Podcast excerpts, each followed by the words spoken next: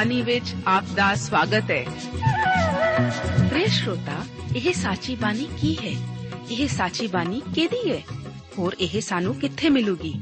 ਸ਼ਰੋਤਾ, ਇਹ ਸਾਚੀ ਬਾਣੀ ਦਾ ਸਾਡੇ ਜੀਵਨ 'ਚ ਕੀ ਲਾਭ ਹੈ? ਇਹਦਾ ਸਾਡੇ ਜੀਵਨ 'ਚ ਕੀ ਮੋਲ ਹੈ? ਇਹ ਸਾਰੇ ਪ੍ਰਸ਼ਨਾਂ ਦਾ ਉੱਤਰ ਸਾਨੂੰ ਇੱਕੋ ਹੀ ਜਗ੍ਹਾ 'ਚ ਲੱਭ ਸਕਦਾ ਹੈ। ਹੋਰ ਉਹ ਹੈ ਜੀਵਿਤ ਵਚਨ ਧਰਮ ਸ਼ਾਸਤਰ ਬਾਈਬਲ।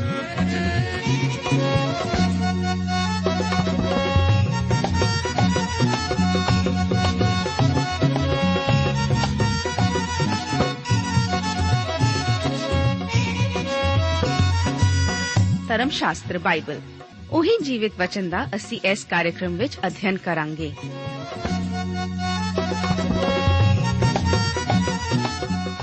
ਤੇ ਹੁਣ ਪਵਿੱਤਰ ਸ਼ਾਸਤਰ ਬਾਈਬਲ ਦਾ ਅਧਿਐਨ ਸ਼ੁਰੂ ਕਰਨ ਤੋਂ ਪਹਿਲਾਂ, ਆਈਏ ਅਸੀਂ ਆਪਣੇ ਮਨਾਂ ਨੂੰ ਤਿਆਰ ਕਰੀਏ ਇਸ ਭਜਨ ਦੁਆਰਾ।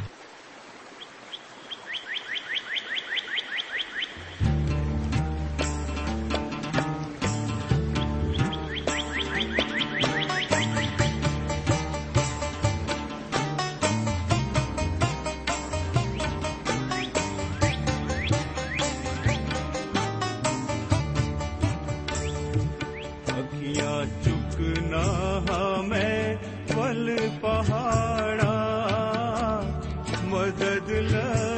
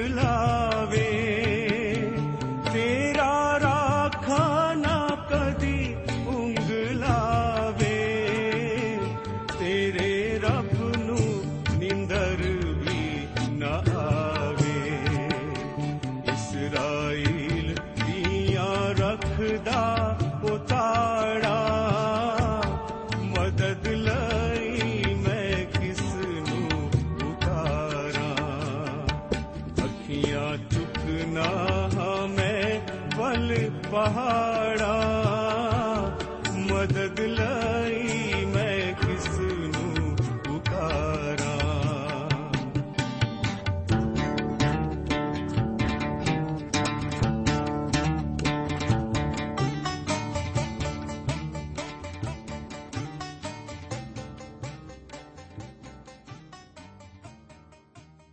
ਪਿਆਰੇ ਦੋਸਤੋ ਇਸ ਪ੍ਰੋਗਰਾਮ ਵਿੱਚ ਦੂਸਰਾ ਸੈਮੂਅਲ ਦੀ ਪੋਥੀ ਦੇ 24 ਅਧਿਆਏ ਦਾ ਅਧਿਐਨ ਕਰਨ ਲਈ ਮੈਂ ਆਪ ਦਾ ਸਵਾਗਤ ਕਰਦਾ ਹਾਂ।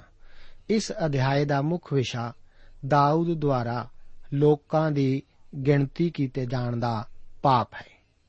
ਹੁਣ ਤਾਂ ਉਸ ਨੂੰ ਲੋਕਾਂ ਦੀ ਗਿਣਤੀ ਕਰਨ ਦੀ ਬਜਾਏ ਪਰਮੇਸ਼ਵਰ ਉੱਤੇ ਭਰੋਸਾ ਕਰਨਾ ਚਾਹੀਦਾ ਸੀ। ਹੁਣ ਤਾਂ ਉਸ ਨੂੰ ਲੋਕਾਂ ਦੀ ਗਿਣਤੀ ਵੱਲ ਮੁੜਨਾ ਹੀ ਨਹੀਂ ਸੀ ਚਾਹੀਦਾ। ਪਰਮੇਸ਼ਵਰ ਦੁਬਾਰਾ ਫਿਰ ਦਾਊਦ ਨੂੰ ਸਜ਼ਾ ਦਿੰਦਾ ਹੈ।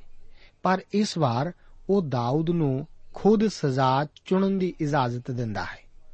ਦਾਊਦ ਆਪਣੇ ਆਪ ਨੂੰ ਪਰਮੇਸ਼ਵਰ ਦੀ ਕਿਰਪਾ ਉਤੇ ਛੱਡ ਦਿੰਦਾ ਹੈ। ਪਰਮੇਸ਼ਵਰ ਇੱਕ ਮਰੀ ਨੂੰ ਭੇਜਦਾ ਹੈ। ਦਾਊਦ ਅਰਵਨਾ ਦੇ ਪਿੰਡ ਨੂੰ ਪਰਮੇਸ਼ਵਰ ਲਈ ਇੱਕ ਵੇਦੀ ਬਣਾਉਣ ਲਈ ਖਰੀਦ ਲੈਂਦਾ ਹੈ। ਦਾਊਦ ਦੁਆਰਾ ਇਸ ਨੂੰ ਦਾਨ ਵਜੋਂ ਸਵੀਕਾਰ ਨਾ ਕੀਤੇ ਜਾਣ ਤੋਂ ਦਾਊਦ ਦੇ ਸਮਰਪਣ ਅਤੇ ਪ੍ਰਭੂ ਭਗਤੀ ਬਾਰੇ ਪਤਾ ਲੱਗਦਾ ਹੈ। ਇਹੋ ਪੇੜ ਹੀ ਉਹ ਜਗ੍ਹਾ ਸੀ ਜਿੱਥੇ ਕਿ ਸੁਲੇਮਾਨ ਨੇ ਮੰਦਰ ਦੀ ਉਸਾਰੀ ਕੀਤੀ ਸੀ। ਭਾਵੇਂ ਇਸ ਥਾਂ ਉਤੇ ਅੱਜ ਉਮਾਰ ਦੀ ਮਸਜਿਦ ਸਥਿਤ ਹੈ, ਪਰ ਭਵਿੱਖ ਵਿੱਚ ਇਸੇ ਥਾਂ ਉਤੇ ਇਸرائیਲੀ ਲੋਕ ਇਸਰਾਇਲ ਦੇ ਪਰਮੇਸ਼ਵਰ ਲਈ ਇੱਕ ਮੰਦਰ ਦੀ ਉਸਾਰੀ ਕਰਨਗੇ। 24 ਅਧਿਆਏ ਉਸ ਦੀਆਂ 1 ਤੋਂ ਲੈ ਕੇ 14 ਆਇਤਾਂ ਵਿੱਚ ਗਿਣਤੀ ਕੀਤੇ ਜਾਣ ਦਾ ਜ਼ਿਕਰ ਇਸ ਤਰ੍ਹਾਂ ਹੈ। ਵਚਨ ਵਿੱਚ ਲਿਖਿਆ ਹੈ, ਇਹਦੇ ਪਿੱਛੋਂ ਯਹੋਵਾ ਦਾ ਕ੍ਰੋਧ ਇਸਰਾਇਲ ਉੱਤੇ ਫੇਰ ਜਾਗਿਆ ਅਤੇ ਉਸਨੇ ਦਾਊਦ ਦੇ ਮਨ ਨੂੰ ਉਹਨਾਂ ਦੇ ਵਿਰੋਧ ਵਿੱਚ ਪ੍ਰੇਰਿਆ। ਭਈ ਜਾ ਇਸਰਾਇਲ ਅਤੇ ਯਹੂਦਾ ਦੀ ਗਿਣਤੀ ਕਰ। ਕਿਉਂ ਜੋ ਪਾਤਸ਼ਾਹ ਨੇ ਯੋਆਬ ਸੈਨਾਪਤੀ ਨੂੰ ਜੋ ਉਹਦੇ ਨਾਲ ਸੀ ਆਖਿਆ ਭਈ ਇਸਰਾਇਲ ਦੇ ਸਾਰੇ ਗੋਤਾਂ ਵਿੱਚ ਦਾਨ ਤੋਂ ਲੈ ਕੇ ਬੇਰਸ਼ਵਾ ਤੋੜੀ, ਲੰਘ ਜਾ ਅਤੇ ਲੋਕਾਂ ਨੂੰ ਗਿਣ ਲੈ, ਭਈ ਮੈਨੂੰ ਲੋਕਾਂ ਦੀ ਗਿਣਤੀ ਮਾਲੂਮ ਹੋਵੇ। ਤਦ ਜਵਾਬ ਨੇ ਪਾਤਸ਼ਾਹ ਨੂੰ ਆਖਿਆ ਜੋ ਹੋਵਾ ਤੁਹਾਡਾ ਪਰਮੇਸ਼ਵਰ, ਲੋਕਾਂ ਨੂੰ ਉਸ ਨਾਲੋਂ ਜਿੰਨੇ ਉਹ ਹਨ 100 ਗੁਣਾ ਵਧੇਕ ਕਰੇ ਅਤੇ ਮੇਰੇ ਮਹਾਰਾਜ ਪਾਤਸ਼ਾਹ ਦੀਆਂ ਅੱਖੀਆਂ ਵੀ ਇਹ ਗੱਲ ਵੇਖਣ, ਪਰ ਇਸ ਗੱਲ ਦੇ ਕਾਰਨ ਮੇਰੇ ਮਹਾਰਾਜ ਪਾਤਸ਼ਾਹ ਦਾ ਮਨ ਕਾਹਨੂੰ ਖੁਸ਼ ਹੁੰਦਾ ਹੈ? ਪਰ ਪਾਤਸ਼ਾਹ ਦੀ ਗੱਲ ਜਵਾਬ ਦੇ ਉੱਤੇ ਅਤੇ ਦਲ ਦੇ ਸਰਦਾਰਾਂ ਉੱਤੇ ਪ੍ਰਬਲ ਪੈ ਗਈ ਅਤੇ ਜਵਾਬ ਔਰ ਦਲ ਦੇ ਸਰਦਾਰ ਪਾਤਸ਼ਾਹ ਦੇ ਅੱਗੇ ਇਸਰਾਇਲ ਦੇ ਲੋਕਾਂ ਦੀ ਗਿਣਤੀ ਕਰਨ ਨੂੰ ਨਿਕਲ ਤੁਰੇ। ਉਹ ਜਰਦਨੋਂ ਪਾਰ ਲੰਘੇ ਅਤੇ ਅਰੋਏਰ ਵਿੱਚ ਜੋ ਗਾਦ ਦੀ ਵਾਦੀ ਦੇ ਸ਼ਹਿਰ ਦੇ ਸੱਜੇ ਬੰਨੇ ਯਾਜ਼ੇਰ ਵੱਲ ਹੈ ਤੰਬੂ ਲਾਏ। ਉਥੋਂ ਗਿਲਾਦ ਅਤੇ ਤਹਤੀਮ ਹਾਦਸ਼ੀ ਦੇ ਦੇਸ਼ ਨੂੰ ਆਏ ਅਤੇ ਦਾਨ, ਯਾਨ ਨੂੰ ਆਏ ਔਰ ਭੌਂ ਕੇ ਸਿਦੋਨ ਤੋਰੀ ਆਪਣੇ ਅਤੇ ਉਥੋਂ ਸੋਰ ਦੇ ਗੜ ਤੋੜੀ ਆਏ ਅਤੇ ਹਿਵੀਆਂ ਅਰ ਕਨਾਨੀਆਂ ਦੇ ਸਾਰਿਆਂ ਸ਼ਹਿਰਾਂ ਤੋੜੀ ਅਤੇ ਯਹੂਦਾ ਦੇ ਦੱਖਣ ਨੂੰ ਬੇਰਸਵਾਤੀ ਕਰ ਨਿਕਲ ਗਏ। ਗੱਲ ਕਾਦੀ? ਉਹ ਸਾਰੇ ਦੇਸ਼ ਵਿੱਚੋਂ ਦੀ ਲੰਘ ਕੇ 9 ਮਹੀਨੇ ਅਤੇ 20 ਦਿਨਾਂ ਪਿਛੋਂ ਯਰੂਸ਼ਲਮ ਨੂੰ ਮੁੜ ਆਏ ਅਤੇ ਯੋਆਬ ਨੇ ਲੋਕਾਂ ਦੀ ਗਿਣਤੀ ਦਾ ਚਿੱਠਾ ਪਾਦਸ਼ਾਹ ਨੂੰ ਦਿੱਤਾ। ਸੋ ਇਸਰਾਇਲ ਦੇ 8 ਲੱਖ ਸੂਰਮੇ ਤਲਵਾਰ ਧਾਰੀ ਮਨੁੱਖ ਸਨ ਅਤੇ ਯਹੂਦਾ ਦੇ 5 ਲੱਖ ਮਨੁੱਖ ਸਨ। ਲੋਕਾਂ ਦੀ ਗਿਣਤੀ ਕਰਨ ਦੇ ਪਿੱਛੋਂ ਦਾਊਦ ਦੇ ਮਨ ਨੇ ਉਹਨੂੰ ਸਤਾਇਆ। ਅਤੇ ਦਾਊਦ ਨੇ ਯਹੋਵਾ ਨੂੰ ਆਖਿਆ, ਭਈ ਇਹ ਜੋ ਮੈਂ ਕੀਤਾ ਹੈ, ਵੱਡਾ ਪਾਪ ਹੈ। ਹੁਣ हे ਯਹੋਵਾ, ਦਇਆ ਕਰਕੇ ਆਪਣੇ ਦਾਸ ਦੀ ਵਦੀ ਦੂਰ ਕਰ, ਕਿਉਂ ਜੋ ਮੈਂ ਵੱਡੀ ਮੂਰਖਤਾਈ ਦਾ ਕੰਮ ਕੀਤਾ ਹੈ। ਸੋ ਜਦ ਦਾਊਦ ਸਵੇਰ ਨੂੰ ਉੱਠਿਆ, ਤਾਂ ਯਹੋਵਾ ਦੀ ਬਾਣੀ ਗਾਦ ਨਬੀ ਨੂੰ, ਜੋ ਦਾਊਦ ਦਾ ਗੈਬ ਬੀਨ ਸੀ, ਆਈ ਅਤੇ ਉਹਨੂੰ ਆਖਿਆ, ਜਾ ਕੇ ਦਾਊਦ ਨੂੰ ਬੋਲ ਭਈ ਯਹੋਵਾ ਐਉਂ ਫਰਮਾਉਂਦਾ ਹੈ, ਜੋ ਮੈਂ ਤੇਰੇ ਅੱਗੇ ਤਿੰਨ ਵਿਪਤਾ ਧਰਦਾ ਹਾਂ, ਸੋ ਤੂੰ ਇੱਕ ਉਹਨਾਂ ਵਿੱਚੋਂ ਚੁਣ ਲੈ, ਜੋ ਮੈਂ ਤੇਰੇ ਉੱਤੇ ਪਾਵਾਂ। ਸੋ ਗਾਦ ਨੇ ਦਾਊਦ ਕੋਲ ਆ ਕੇ ਦੱਸਿਆ ਔਰ ਉਹਨੂੰ ਪੁੱਛਿਆ, ਭਈ ਤੂੰ ਕੀ ਚਾਹੁੰਦਾ ਹੈ ਜੋ ਤੇਰੇ ਦੇਸ਼ ਵਿੱਚ ਤੇਰੇ ਉੱਤੇ ਸੱਤਾਂ ਵਰਿਆਂ ਦਾ ਅਨਕਾਲ ਪਵੇ ਜਾਂ ਤਿੰਨਾਂ ਵਰਿਆਂ ਤੋੜੀ ਤੂੰ ਆਪਣੇ ਵੈਰੀਆਂ ਦੇ ਅੱਗੋਂ ਭੱਜੇ? ਅਤੇ ਉਹ ਤੇਰੇ ਮਗਰ ਲੱਗਣ ਜਾਂ ਤੇਰੇ ਦੇਸ਼ ਵਿੱਚ ਤਿੰਨਾਂ ਦਿਨਾਂ ਤੋੜੀ ਮਰੀ ਪਵੇ। ਹੁਣ ਸਲਾਹ ਕਰ ਅਤੇ ਠਹਿਰਾ ਦੇ, ਜੋ ਮੈਂ ਉਸ ਨੂੰ ਜਿਸ ਨੇ ਮੈਨੂੰ ਘੱਲਿਆ ਹੈ, ਕੀ ਉੱਤਰ ਦੇਵਾਂ? ਤਦ ਦਾਊਦ ਨੇ ਗਾਦ ਨੂੰ ਆਖਿਆ, ਮੈਂ ਵੱਡੇ ਪੁਆੜੇ ਵਿੱਚ ਫਾਬਾ ਹੋਇਆ ਹਾਂ। ਹੁਣ ਅਸੀਂ ਯਹੋਵਾ ਦੇ ਹੱਥ ਵਿੱਚ ਪਈਏ ਕਿਉਂ ਜੋ ਉਸ ਦੀ ਵੱਡੀ ਕਿਰਪਾ ਹੈ, ਪਰ ਮਨੁੱਖ ਦੇ ਹੱਥ ਵਿੱਚ ਨਾ ਪਈਏ? ਅਸਲ ਵਿੱਚ ਕਈ ਲੋਕ ਤਾਂ ਇਸ ਨੂੰ ਪਾਪ ਹੀ ਨਹੀਂ ਗਿਣਦੇ। ਮੈਂ ਇਸ ਨੂੰ ਦਾਊਦ ਦਾ ਇੱਕ ਹੋਰ ਪਾਪ ਹੀ ਗਿਣਦਾ ਹਾਂ। ਪਰਮੇਸ਼ਵਰ ਦੀ ਨਜ਼ਰ ਵਿੱਚ ਦਾਊਦ ਦੁਆਰਾ ਲੋਕਾਂ ਦੀ ਗਿਣਤੀ ਕਰਨਾ ਵੀ ਉਸ ਦੇ ਬਾਕੀ ਪਾਪਾਂ ਦੀ ਤਰ੍ਹਾਂ ਹੀ ਸੀ। ਜਦੋਂ ਆਪ ਸ਼ਰਾ ਦੇ ਕਿਸੇ ਹਿੱਸੇ ਨੂੰ ਵੀ ਤੋੜੋ, ਤਦ ਆਪ ਸਾਰੀ ਸ਼ਰਾ ਨੂੰ ਹੀ ਤੋੜਨ ਦੇ ਲਈ ਦੋਸ਼ੀ ਠਹਿਰਾਏ ਜਾਂਦੇ ਹੋ। ਦਾਊਦ ਦੇ ਇਸ ਕੰਮ ਦੁਆਰਾ ਉਸ ਵਿੱਚ ਵਿਸ਼ਵਾਸ ਦੀ ਘਾਟ ਦਾ ਸਬੂਤ ਮਿਲਦਾ ਹੈ। ਸ਼ੁਰੂ ਸ਼ੁਰੂ ਵਿੱਚ ਪਰਮੇਸ਼ਵਰ ਨੇ ਦਾਊਦ ਨੂੰ ਖੁਦ ਲੋਕਾਂ ਦੀ ਗਿਣਤੀ ਕਰਨ ਨੂੰ ਕਿਹਾ ਸੀ। ਉਸ ਸਮੇਂ ਪਰਮੇਸ਼ਵਰ ਨੇ ਅਜਿਹਾ ਦਾਊਦ ਨੂੰ ਹੌਸਲਾ ਦੇਣ ਅਤੇ ਉਸ ਨੂੰ ਤਕੜਾ ਕਰਨ ਲਈ ਇਹ ਕਰਨਾ ਚਾਹਿਆ ਸੀ। ਪਰਮੇਸ਼ਵਰ ਚਾਹੁੰਦਾ ਸੀ ਕਿ ਦਾਊਦ ਜਾਣ ਲਵੇ ਕਿ ਉਸ ਦੇ ਪਿੱਛੇ ਇੱਕ ਵੱਡੀ ਫੌਜ ਹੈ। ਮੇਰੇ ਦੋਸਤ ਵਿਸ਼ਵਾਸ ਤੋਂ ਭਾਵ ਹਨੇਰੇ ਵਿੱਚ ਛਾਲ ਮਾਰਨਾ ਨਹੀਂ ਹੁੰਦਾ। ਇਹ ਕੋਈ ਜੂਆ ਖੇਡਣਾ ਵੀ ਨਹੀਂ ਹੁੰਦਾ। ਵਿਸ਼ਵਾਸ ਤੋਂ ਭਾਵ ਕਿਸੇ ਆਸ ਕਰਨ ਤੋਂ ਵੀ ਨਹੀਂ ਹੁੰਦਾ। ਵਿਸ਼ਵਾਸ ਤੋਂ ਭਾਵ ਇੱਕ ਦ੍ਰਿੜ ਨਿਸ਼ਚਿਤਤਾ ਤੋਂ ਹੁੰਦਾ ਹੈ। ਪਰਮੇਸ਼ਵਰ ਕਦੇ ਵੀ ਇਹ ਨਹੀਂ ਚਾਹੁੰਦਾ ਕਿ ਆਪ ਕਿਸੇ ਹੋਰ ਚੀਜ਼ ਉੱਤੇ ਵਿਸ਼ਵਾਸ ਕਰੋ ਜੋ ਕਿ ਸੱਚ ਨਹੀਂ ਹੈ। ਵਿਸ਼ਵਾਸ ਇੱਕ ਚਟਾਨ ਦੀ ਤਰ੍ਹਾਂ ਇੱਕ ਨਿਸ਼ਚਿਤ ਬੁਨਿਆਦ ਉੱਤੇ ਹੀ ਟਿਕਦਾ ਹੈ। ਪ੍ਰਭੂ ਯੀਸ਼ੂ ਮਸੀਹ ਇੱਕ ਨੀਂਹ ਹੈ। ਇਸ ਕਰਕੇ ਵਿਸ਼ਵਾਸ ਪੁਲਾੜ ਵਿੱਚ ਕੋਈ ਛਾਲ ਮਾਰਨ ਵਾਲੀ ਗੱਲ ਨਹੀਂ ਹੈ। ਫਿਰ ਵੀ ਆਪ ਦੇ ਜੀਵਨ ਵਿੱਚ ਇਹੋ ਜਿਹਾ ਸਮਾਂ ਆਉਂਦਾ ਹੈ ਜਦੋਂ ਕਿ ਆਪ ਨੂੰ ਵਿਸ਼ਵਾਸ ਨਾਲ ਜਿਉਣ ਅਤੇ ਚੱਲਣ ਦੀ ਜ਼ਰੂਰਤ ਹੁੰਦੀ ਹੈ। ਮੇਰੇ ਦੋਸਤ, ਆਪ ਨੂੰ ਇਹ ਪਛਾਣਨ ਦੀ ਜ਼ਰੂਰਤ ਹੁੰਦੀ ਹੈ ਕਿ ਆਪ ਆਪਣੀ ਕੋਸ਼ਿਸ਼ ਅਤੇ ਬਹੁਤਾਇਤ ਨਾਲ ਨਹੀਂ ਜੀ ਸਕਦੇ। ਬਦਕਿਸਮਤੀ ਨਾਲ ਅੱਜ ਕਲੀਸਿਆ ਨੇ ਅਜੇ ਪਰਮੇਸ਼ਰ ਉਤੇ ਭਰੋਸਾ ਕਰਨਾ ਨਹੀਂ ਸਿੱਖਿਆ। ਇਸੇ ਦੇ ਸਿੱਟੇ ਵਜੋਂ ਕਲੀਸਿਆਈ ਸਭਾਵਾਂ ਵਿੱਚ ਆਤਮਿਕ ਜਿੱਤਾਂ ਦਾ ਜ਼ਿਕਰ ਕਦੇ ਵੀ ਨਹੀਂ ਕੀਤਾ ਜਾਂਦਾ। ਜਿਨ੍ਹਾਂ ਦਾ ਜ਼ਿਕਰ ਕੀਤਾ ਜਾਂਦਾ ਹੈ, ਉਹ ਇਹੀ ਹੁੰਦਾ ਹੈ ਕਿ ਖਜ਼ਾਨੇ ਵਿੱਚ ਸਾਡੇ ਕੋਲ ਕੀ ਹੈ? ਇਸ ਸਾਲ ਅਸੀਂ ਕਿੰਨੇ ਲੋਕਾਂ ਨੂੰ ਬਪਤਿਸਮਾ ਦਿੱਤਾ ਅਤੇ ਕਿੰਨੇ ਮੈਂਬਰਾਂ ਨੂੰ ਸਵੀਕਾਰ ਕੀਤਾ ਹੈ। ਜੇਕਰ ਗਿਣਤੀ ਕਾਫੀ ਵੱਡੀ ਲੱਗੇ, ਤਦ ਇਸ ਨੂੰ ਇੱਕ ਵੱਡੀ ਰੋਹਾਨੀ ਫਤਿਹ ਸਮਝਿਆ ਜਾਂਦਾ ਹੈ।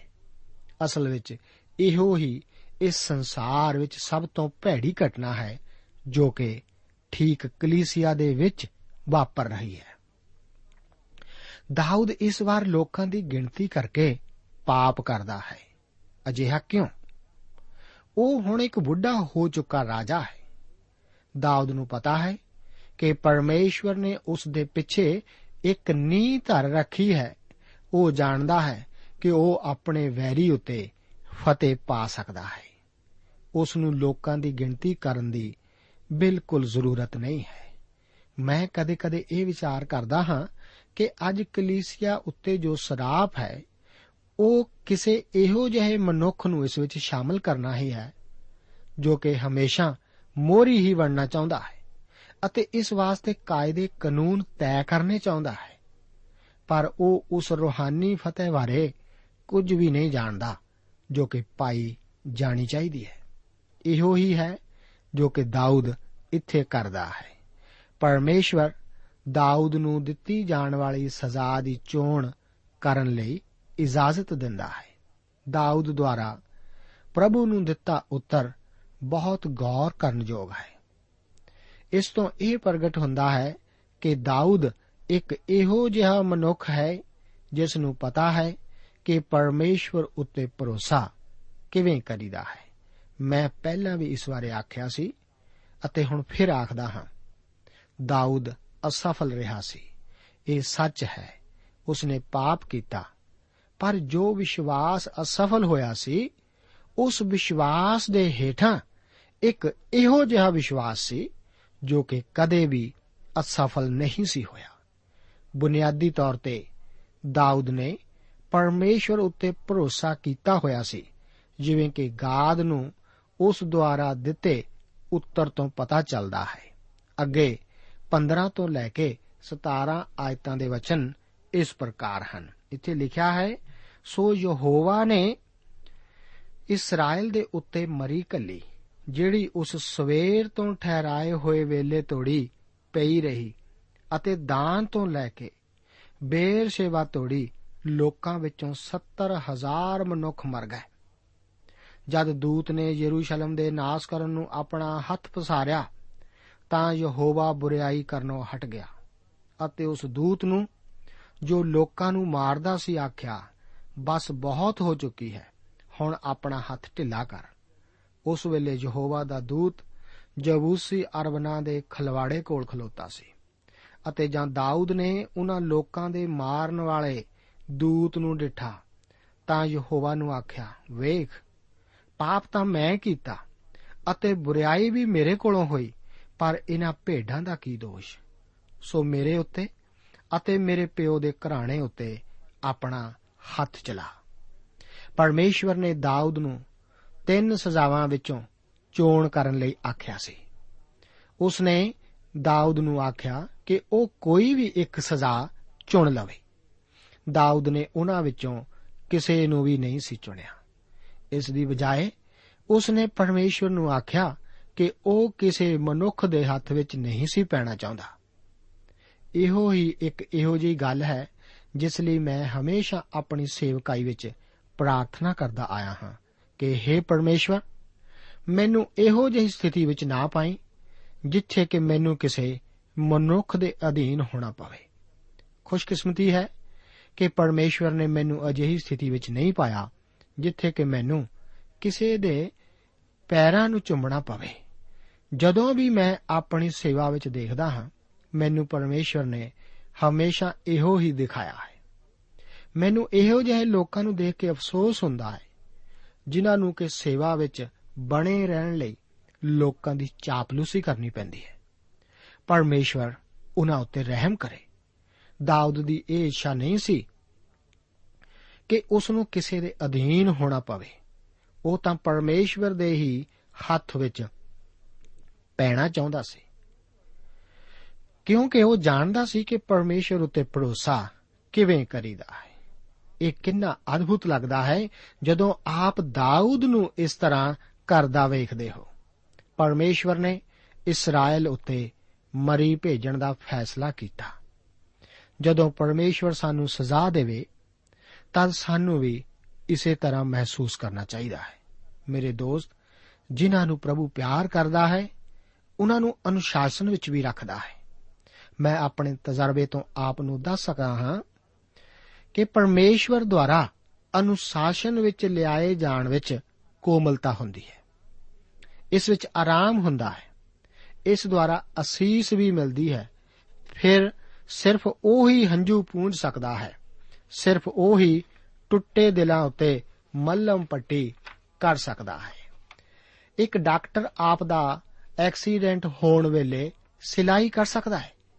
ਪਰ ਮਹਾਨ ਭਾਵਕ ਹਾਦਸਿਆਂ ਵਿੱਚ ਸਿਰਫ ਪਰਮੇਸ਼ਵਰ ਹੀ ਆਪ ਦਾ ਇਲਾਜ ਕਰ ਸਕਦਾ ਹੈ ਅਤੇ ਆਪ ਨੂੰ ਦੁਬਾਰਾ ਫਿਰ ਚੱਲਣ ਦੇ ਯੋਗ ਬਣਾ ਸਕਦਾ ਹੈ। ਸਾਨੂੰ ਅੱਜ ਆਪਣੇ ਜੀਵਨਾਂ ਵਿੱਚ ਉਸ ਦੀ ਕਿੰਨੀ ਜ਼ਰੂਰਤ ਹੈ। ਅੱਗੇ 18 ਤੋਂ ਲੈ ਕੇ 24 ਆਇਤਾਂ ਵਿੱਚ ਦਾਊਦ ਦੁਆਰਾ ਅਰਬਨਾ ਦੇ ਪਿੰਡ ਨੂੰ ਖਰੀਦਣ ਦਾ ਜ਼ਿਕਰ ਇਸ ਤਰ੍ਹਾਂ ਹੈ।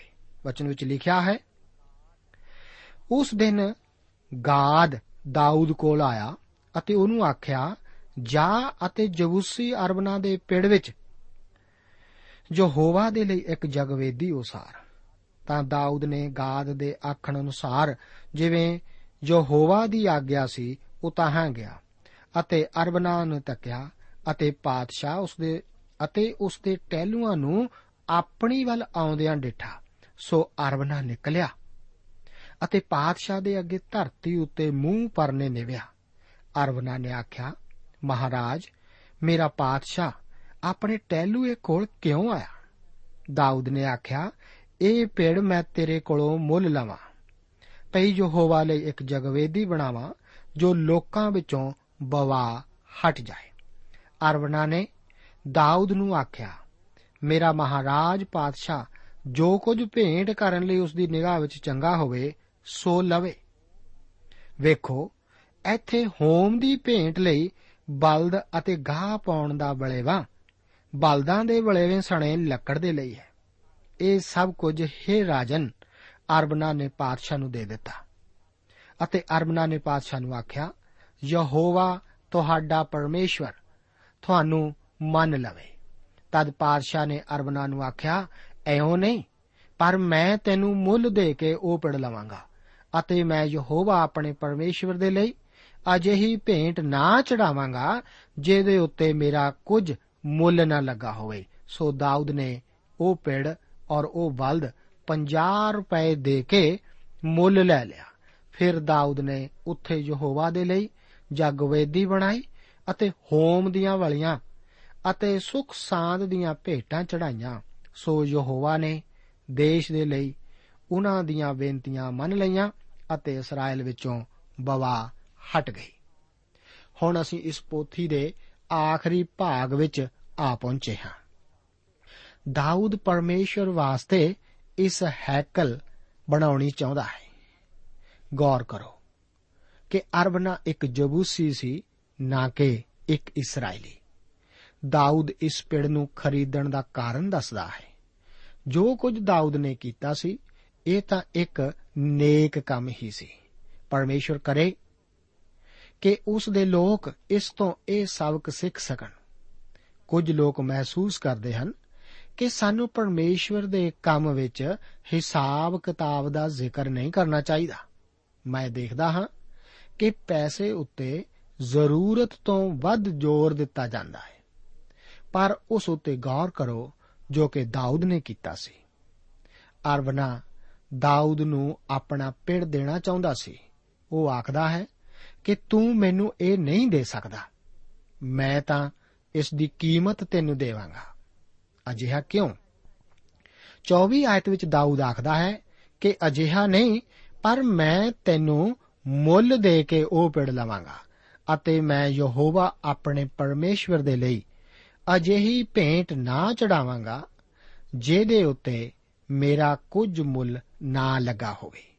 ਸੋ ਦਾਊਦ ਨੇ ਉਹ ਪਿੜ ਅਤੇ ਉਹ ਬਲਦ 50 ਰੁਪਏ ਦੇ ਕੇ ਮੁੱਲ ਲੈ ਲਿਆ। ਪਰਮੇਸ਼ਵਰ ਉਹਨਾਂ ਲੋਕਾਂ ਉੱਤੇ ਰਹਿਮ ਕਰੇ, ਜੋ ਕਿ ਅੱਜ ਮੁਫਤ ਵਿੱਚ ਆਤਮਿਕ ਸਵਾਰੀ ਕਰਦੇ ਫਿਰਦੇ ਹਨ। ਆਪਣੇ ਤਰੀਕੇ ਦਾ ਭੁਗਤਾਨ ਕਰੋ। ਪਰਮੇਸ਼ਵਰ ਆਪ ਨੂੰ ਆਦਰ ਬਖਸ਼ੇਗਾ ਅਤੇ ਆਪ ਨੂੰ ਅਸੀਸ ਦੇਵੇਗਾ। ਦਾਊਦ ਦੁਆਰਾ ਕੀਤਾ ਇਹ ਕੰਮ ਦਿਲਾਂ ਨੂੰ ਪਰਖਣ ਵਾਲਾ ਹੈ। ਕੀ ਅਸੀਂ ਪਰਮੇਸ਼ਵਰ ਨੂੰ ਕੁਝ ਅਜਿਹਾ ਦੇਣ ਦੀ ਕੋਸ਼ਿਸ਼ ਕਰ ਰਹੇ ਹਾਂ, ਜਿਸ ਦਾ ਸਾਨੂੰ ਕੁਝ ਵੀ ਮੁੱਲ ਨਹੀਂ ਦੇਣਾ ਪੈ ਰਿਹਾ?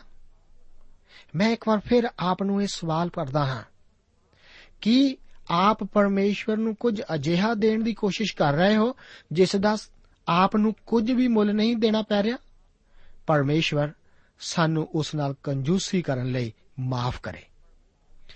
ਪਰਮੇਸ਼ਵਰ ਕਰੇ ਕਿ ਅਸੀਂ ਵੀ ਦਾਊਦ ਦੀ ਤਰ੍ਹਾਂ ਦੇ ਸਕੀਏ। ਉਸ ਦਾਊਦ ਦੀ ਤਰ੍ਹਾਂ, ਜੋ ਕਿ ਪਰਮੇਸ਼ਵਰ ਦੇ ਆਪਣੇ ਮਨ ਨੂੰ ਭਾਉਂਦਾ ਮਨੁੱਖ ਸੀ। ਇਸ ਪ੍ਰੋਗਰਾਮ ਨੂੰ ਸਮਾਪਤ ਕਰਨ ਤੋਂ ਪਹਿਲਾਂ, ਮੈਂ ਆਪ ਨੂੰ ਦੱਸ ਦੇਵਾਂ ਕਿ ਅਗਲੇ ਪ੍ਰੋਗਰਾਮ ਵਿੱਚ ਅਸੀਂ ਇੱਕ ਨਵੀਂ ਪੋਥੀ ਭਾਵ ਪੁਰਾਣੇ ਨੇਮ ਵਿੱਚੋਂ ਰਾਜਿਆਂ ਦੀ ਪਹਿਲੀ ਪੋਥੀ ਦਾ ਅਧਿਐਨ ਕਰਨਾ ਸ਼ੁਰੂ ਕਰਨ ਜਾ ਰਹੇ ਹਾਂ। ਆਪ ਨੂੰ ਆਪਣੇ ਲਈ ਇਸ ਪੁਸਤਕ ਨੂੰ ਜ਼ਰੂਰ ਪੜ੍ਹ ਕੇ ਆਉਣਾ। ਆਸ ਕਰਦਾ ਹਾਂ ਕਿ ਇਸ ਪੋਥੀ ਦੇ ਅਧਨ ਦੁਆਰਾ ਆਪ ਨੇ ਜ਼ਰੂਰ ਅਸੀਸ ਪ੍ਰਾਪਤ ਕੀਤੀ ਹੋਵੇਗੀ ਅਤੇ ਆਪ ਆਪਣੇ ਪੱਤਰ ਦੁਆਰਾ ਇਹਨਾਂ ਸਾਰੀਆਂ ਬਰਕਤਾਂ ਨੂੰ ਜੋ ਆਪ ਨੇ ਪਹਿਲਾ ਅਤੇ ਦੂਸਰਾ ਸੈਮੂਅਲ ਦੀ ਪੋਥੀ ਦੇ ਅਧਿਐਨ ਦੁਆਰਾ ਪ੍ਰਾਪਤ ਕੀਤੀਆਂ, ਆਪਣੇ ਪੱਤਰਾਂ ਦੁਆਰਾ ਉਸ ਨੂੰ ਜ਼ਰੂਰ ਸਾਡੇ ਨਾਲ ਸਾਂਝਿਆ ਕਰੋਗੇ। ਪ੍ਰਭੂ, ਆਪ ਨੂੰ ਅੱਜ ਦੇ ਇਹਨਾਂ ਵਚਨਾਂ ਦੇ ਨਾਲ ਅਸੀਸ ਦੇਵੇ ਅਤੇ ਮੈਂ ਆਪ ਨਾਲ ਵਾਅਦਾ ਕਰਦਾ ਹਾਂ ਕਿ ਪਰਮੇਸ਼ਵਰ ਇਸੇ ਤਰ੍ਹਾਂ ਆਪ ਨੂੰ ਇਸ ਬਾਈਬਲ ਅਧਿਐਨ ਦੁਆਰਾ ਲਗਾਤਾਰ ਬਰਕਤ ਦਿੰਦਾ ਰਹੇਗਾ। ਪ੍ਰਭੂ ਯੀਸ਼ੂ ਮਸੀਹ ਦੇ ਨਾਮ ਵਿੱਚ ਆਪ ਸਭ ਨੂੰ ਜੈ ਮਸੀਹ ਦੀ।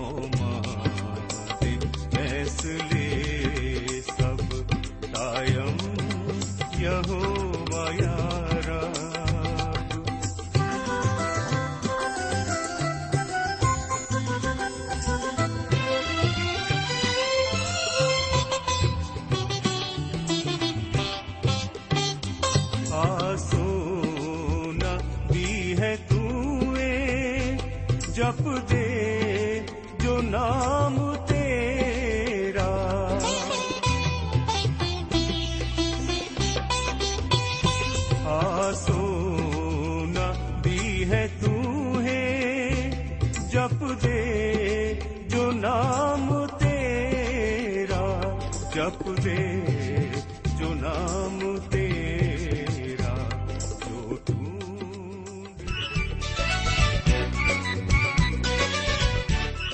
ਦੋਸਤੋ ਸਾਨੂੰ ਉਮੀਦ ਹੈ ਕਿ ਇਹ ਕਾਰਜਕ੍ਰਮ ਤੁਹਾਨੂੰ ਪਸੰਦ ਆਇਆ ਹੋਵੇਗਾ। ਤੇ ਇਹ ਕਾਰਜਕ੍ਰਮ ਸੁਣ ਕੇ ਤੁਹਾਨੂੰ ਬਰਕਤਾਂ ਮਿਲੀਆਂ ਹੋਣਗੀਆਂ। ਜੇ ਤੁਸੀਂ ਇਹ ਕਾਰਜਕ੍ਰਮ ਦੇ ਬਾਰੇ ਕੁਝ ਪੁੱਛਣਾ ਚਾਹੁੰਦੇ ਹੋ, ਤੇ ਸਾਨੂੰ ਇਸ ਪਤੇ ਤੇ ਲਿਖੋ। Program Sachi Bani, post box number 1715 sector 36 Chandigarh 160036 ਪਤਾ ਇੱਕ ਵਾਰ ਫੇਰ ਸੁਣ ਲਓ program Sachi Bani post box number 1715 sector 36 Chandigarh 160036 ਸਾਡਾ ਈਮੇਲ ਪਤਾ ਹੈ punjabi ttb at twr.in ਪਤਾ ਇੱਕ ਵਾਰ ਫੇਰ ਸੁਣ ਲਓ punjabi ttb at twr.in ਹੁਣ ਸਾਡੇ ਪ੍ਰੋਗਰਾਮ ਦਾ ਸਮੇਂ ਸਮਾਪਤ ਹੁੰਦਾ ਹੈ। ਉਮੀਦ ਹੈ ਅਗਲੇ ਪ੍ਰੋਗਰਾਮ ਵਿੱਚ ਤੁਹਾਡੇ ਨਾਲ ਫੇਰ ਪੇਂਟ ਹੋਏਗੀ। ਰੱਬ ਤੁਹਾਨੂੰ ਬਰਕਤ ਦੇ।